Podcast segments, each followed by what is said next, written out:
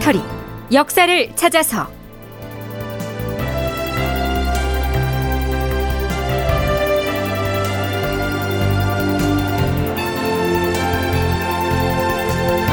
제 1006편. 일망타진된 유영경과 그 일파. 극본 이상락. 연출 최홍준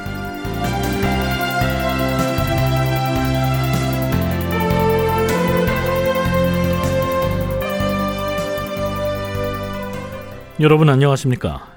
역사를 찾아서의 김석환입니다. 광해군이 왕위에 오른 지 10여일이 지난 서기 1608년 2월 12일부터 영의정 유영경을 내쳐야 한다는 대간의 탄핵 상소가 이어집니다. 그런데요.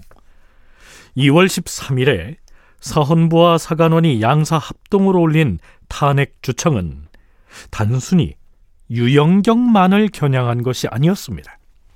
전하, 유영경이 그처럼 온갖 음험한 짓을 저지를 수 있었던 것은 간사한 무리들이 그의 수족이 되어 주었기 때문이옵니다. 그 형세가 불어나고 불어나서 덩굴처럼 서로 얽혀짐으로써 이제는 쉽게 도모하기 어려울 정도로 극도에 이른 상황이옵니다. 하면 유영경의 우익이 되어서 흉모를 함께 도모한 자들이 대체 누구누구라는 말인가? 유영경의 복심이 되어서 흉모를 함께 획책한 자들은 김대래, 이유홍, 이효원, 성중기 등이 있사옵니다.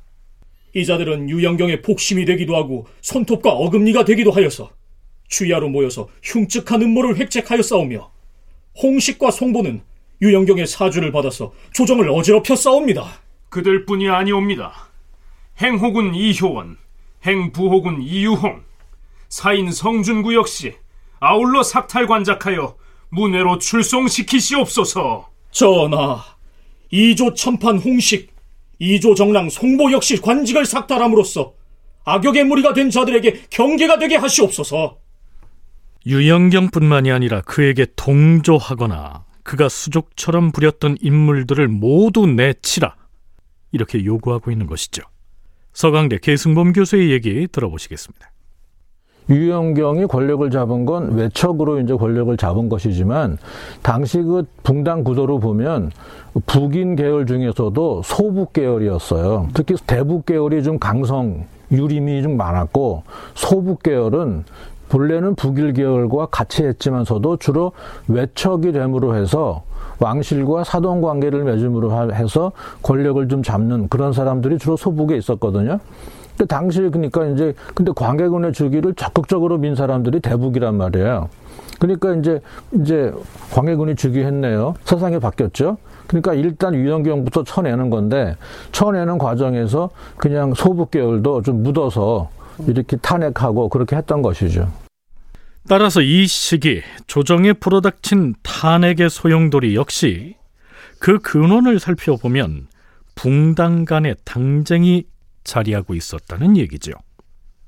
사헌부와 사관은 양사 합동으로 올린 탄핵 주청에 대해서 과연 광해군은 뭐라고 대답했을까요?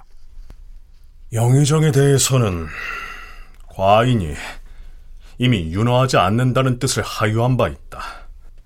그러나 이효원 등 유영경의 수종 노릇을 했던 무리에 대해서는 지금 국상 중이라 죄를 줄 수가 없기는 하나 조정 공론이 이러하니 일단 파직만 시키도록 하라.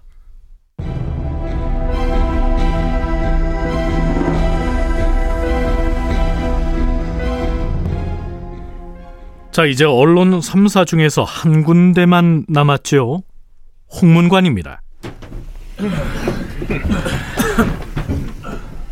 홍문관 부재학 송응순, 전한 최유원, 응교 이지환, 교리 황경중, 부교리 기협, 부수찬 성시헌, 정자 목대흠 등이 임금을 찾아가 차자를 올리면서 유영경을 탄핵하였다. 주상 전하, 영의정 유영경이 외람대의 정승의 자리에 있은 지가 7년이나 되었사온데 그동안 조정의 기강을 제멋대로 휘둘렀으며 관리를 벌주고 상주는 위복을 자기 마음대로 처리하였사옵니다.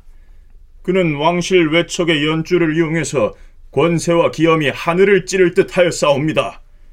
그리하여 그의 자제들과 주변의 친인척들이 지금도 요직에 포열되어 있게 만들었사옵니다. 전하, 유영경은 한때 사헌부와 사관원의 간관들을 모두 자신을 따르는 무리로 채워서 그의 턱짓 한 번으로 움직이는 수족이 되게 하였사옵니다. 조정에서 벼슬을 높여주거나 보상을 하는 것 또한 수족의 무리들에게 보상하는 수단으로 삼는 등 임금을 기망하는 짓을 안 하는 것이 없었사옵니다. 뿐만이 아니옵니다. 유영경의 탐욕은 끝이 없었사옵니다. 조선 팔도에서 온갖 물품을 육지로 실어 나르고 물길로 운송해서 착복하여 싸우며 흉포한 것으로 말하면 꺼림없는 짓을 제멋대로 자행하여 국가의 인심을 이반시켜 싸웁니다. 유영경은 조정에서 정론이 일어나는 것을 증오하고 선비들을 마구 공격하고 내쳐 싸우니 결국 그 화가 국가를 망치게 하는 지경에 이르게 하였사옵니다. 거기다가 반대자들에 대한 복수심을 숨기고서 흉악한 무리를 불러 모아 주야로 모의를 하였사옵니다. 따라서 언관이 입을 모아서 유영경을 문에 출송시킬 것을 청한 것은 실로 공공의 의논에서 나온 것이옵니다. 주상 전하, 옛 문헌인 역경에서도 국가를 창건하여 계승해 감에 있어서 소인배는 기용하지 말라라고 하였사옵니다. 이제 우리의 전하께서 장차 끝없이 이어갈 나라의 복을 물려받은 마당에 악인의 무리를 토조하는 법을 엄히 적용하지 않으신다면 사특한 무리가 도성 안에 가득하게 될 것이옵니다. 광해군은 한 번 더 이렇게 대답하죠. 영상은 바로 선왕의 옛 신하이니 경솔이 논할 수 없다. 선왕께서 여러 신하들 가운데서 그를 발탁하여 재상의 자리에 앉힌 지 이제 7년이나 되었는데 아버지가 가까이 하던 신하를 어찌 죽일 수가 있겠는가? 나는 차마 그렇게 하지 못하겠다. 홍문관에 대해서도 사관원이나 사헌부에 했던 것과 같은 내용의 답변만을 되풀이합니다. 자, 그런데요. 유영경과 그를 추종하는 무리를 내치라는 언론 3사의 탄핵 공세는 광해군과는 상관없이 진행된 것이었을까요? 연구자들은 그 모든 것이 광해군이 의도한 것이었다고 분석합니다. 그러니까 광해군은 주기 직후부터 제1순위로 유영경을 제거하겠다는 의지를 가지고 있었다. 이런 얘기가 되죠. 그렇다면 왜 부왕의 상중에 서둘러 유영경을 치려고 했을까요?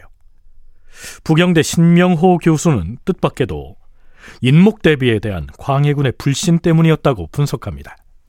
그러니까 인목 대비를 믿지를 못하는 거죠. 그러니까 아버지 못 믿고 인목 대비 못 믿고 영창대군이 살아 있는 한은 늘 불안한데 그걸 이제 측근들이 와가지고 뭐라 그럴까요? 더 또 불안하게 만드는 거죠. 유영경하고 저 인목 대비하고 무슨 결탁이 있는 것 같다. 뭔가 그 선조한테 뭔가 밀치를 받은 것 같다. 그 불안하니까 그러면 빨리 없애는 게 일단 인목 대비 그 수족이라 생각하고 유영경을 뭐라 그럴까요? 후계 왕이 되자마자 물불 가리지 않고 일단 유영경부터 치는 거는 이거는 메시지인 거죠. 유영경을 죽인다가 아니라 인목 대비 쪽에 붙는다. 인목 대비를 조금이라도 지지한다. 이런 사람들은 내가 살려주지 않는다. 이런 메시지인 거죠. 그러니까 나한테 분명히 붙어라. 라고 하는 이제 첫 번째 메시지가 유영경을 사정없이 죽여버린 거죠. 광해군은 비록 자신이 공식적으로 보위에 오르긴 했지만 아직도 선조와 인목 대비 그리고 유영경 사이에 어떤 묵계가 있었을지도 모른다고 의심을 하고 있다. 따라서 어느 시점이 되면 따로 감추어둔 선조의 유언장을 근거로 내세우면서 광해군을 몰아내고 어린 영창대군을 옹립하려 들지도 모른다. 이런 불신감을 여전히 갖고 있지 않았겠느냐 이런 얘기입니다. 좀 과한 추측이긴 하지만 말이죠.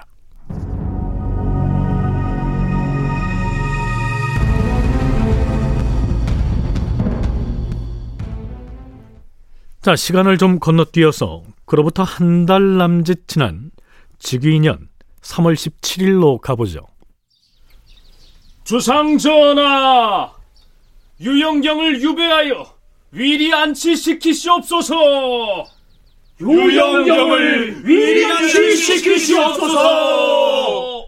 사헌부와 사관원 등 양사의 간관들이 목소리를 합하여 다시 이렇게 주청하자 드디어 광해군이 이렇게 명합니다. 과인이 여태껏 결단하지 못했던 것은 선왕의 대신을 예우하는 체면 때문이었다.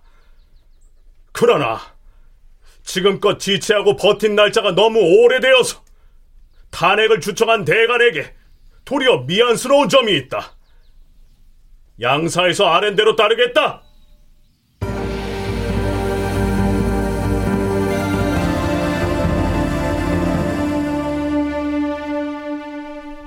그동안엔 선대 임금의 대신이었다는 이유를 들어서 대간의 탄핵 상소를 받아들이지 않았었는데요. 이때 이르러서 마지 못한 듯 유영경에 대해서 위리안치를 명합니다. 위리안치는요, 귀양지에 유배된 죄인이 자유로이 행동하지 못하도록 주거지를 제한하는 것을 뜻합니다. 글자 뜻 그대로 풀이를 하자면 가시가 돋친 탱자나무 울타리를 둘러쳐서 가두어 둔다. 뭐 이런 뜻이죠. 자, 한편 연려실 기술에서는요. 유영경이 광해군의 미움을 받아서 결국 유배형에 처해지게 된 그 배경에는 선조 말에 영창대군이 태어났을 때 논란이 됐던 진하 의례를 거론합니다. 선조 39년에 임금의 계비인 인목왕후 김씨가 영창대군을 낳았을 때 영의정 유영경은 예전 세종조 때의 일을 근거로 인용하여 백관을 거느리고 하리하였는데 그 다음해 겨울에 선조의 병환이 위독해지자 그로 인하여 그에 대한 인심이 매우 흉흉하였다. 당시를 돌이켜 보면요. 영창대군이 태어난 직후에 승정원 우승지인 송준이 임금에게 이렇게 고하죠. 주상전하, 분시 대군이 탄생하면 조종조의 전례에 따라서 진하를 하는 예가 있어옵니다. 이번에도 전례대로 거행하는 것이 어떠하겠사옵니까? 대신의 뜻도 그렇게 하기를 원하기에 감히 전하께 아뢰옵니다. 진하란 나라의 경사가 있을 때 문무백관이 격식을 갖춰서 임금 앞에 나가서 축하를 드리는 행사를 말합니다. 그런데요, 선조는 그런 의례를 하지 말라고 승정원에 명합니다. 자, 그랬는데도 이번엔 좌부 승지인 최염이 편전으로 들어와서 또 진하 의례를 청합니다.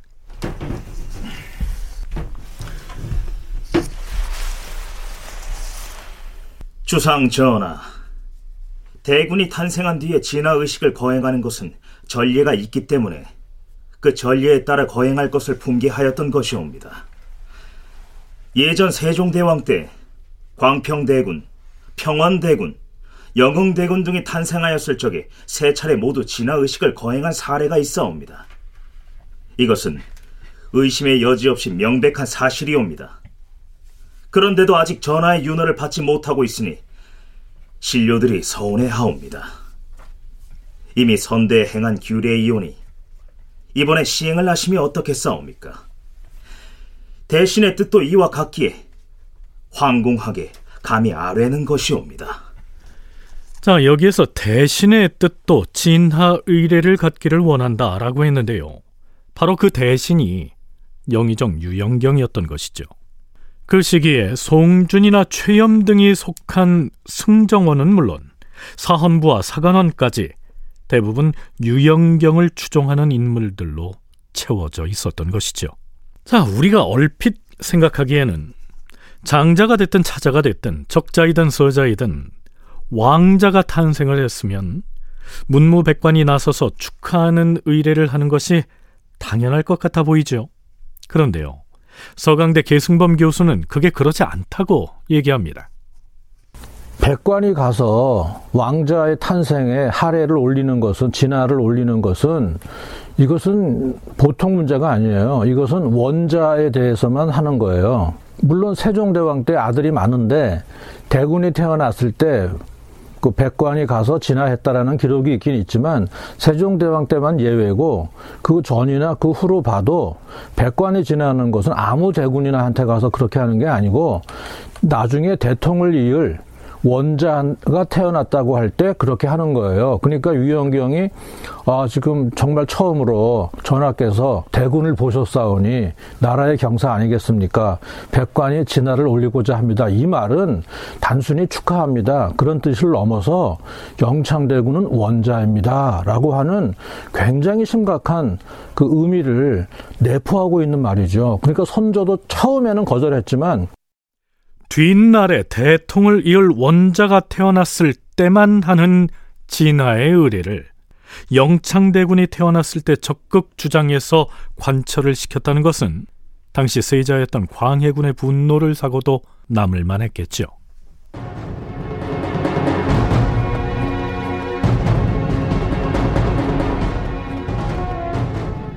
유영경에 대한 귀양을 결정했으니 그 다음으로는 그를 추종했던 사람들에 대한 형벌을 정해야겠죠. 4월 21일 사헌부 장령 윤길, 지평 유석증과 이민성, 사간원 정원 김치와 윤형원 등이 임금에게 아뢰었다. 주상 전하, 김대래, 이유홍, 송부, 성준구, 이효원 등은 먼 곳에 귀양 보내서 위리안치 시키시옵소서. 그리고 유성, 구혜, 홍식, 남복교 등에게는 유배형을 명하시옵고 최천건, 성영, 송응순, 유영근, 유업, 황섬, 송준, 이덕훈, 이경기 이 자들은 관작을 삭탈하여 문외로 출송하시옵소서.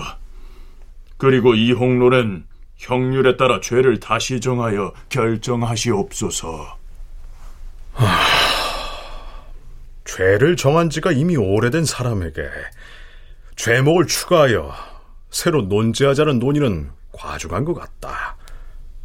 그리고 황섬 등에 대해서는 처벌을 그만두도록 조처하라.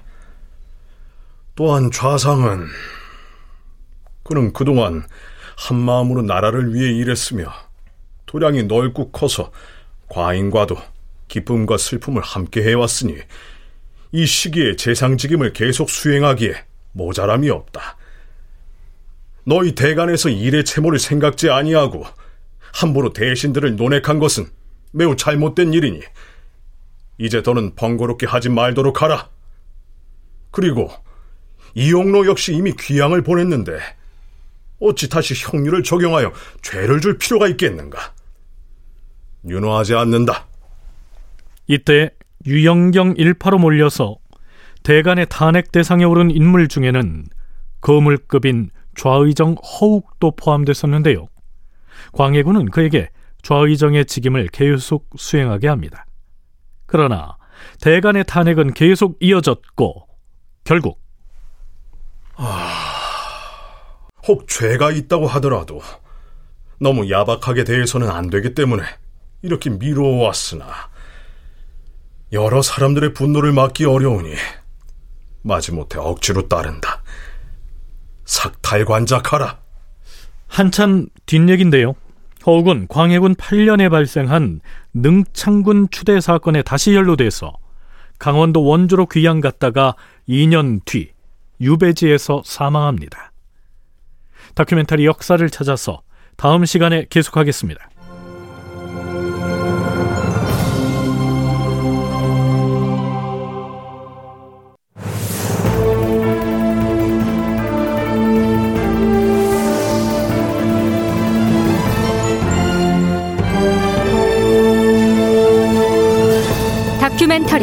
역사를 찾아서 제 1006편 일망타진된 유영경과 그 일파 이상락극본 최웅준 연출로 보내드렸습니다.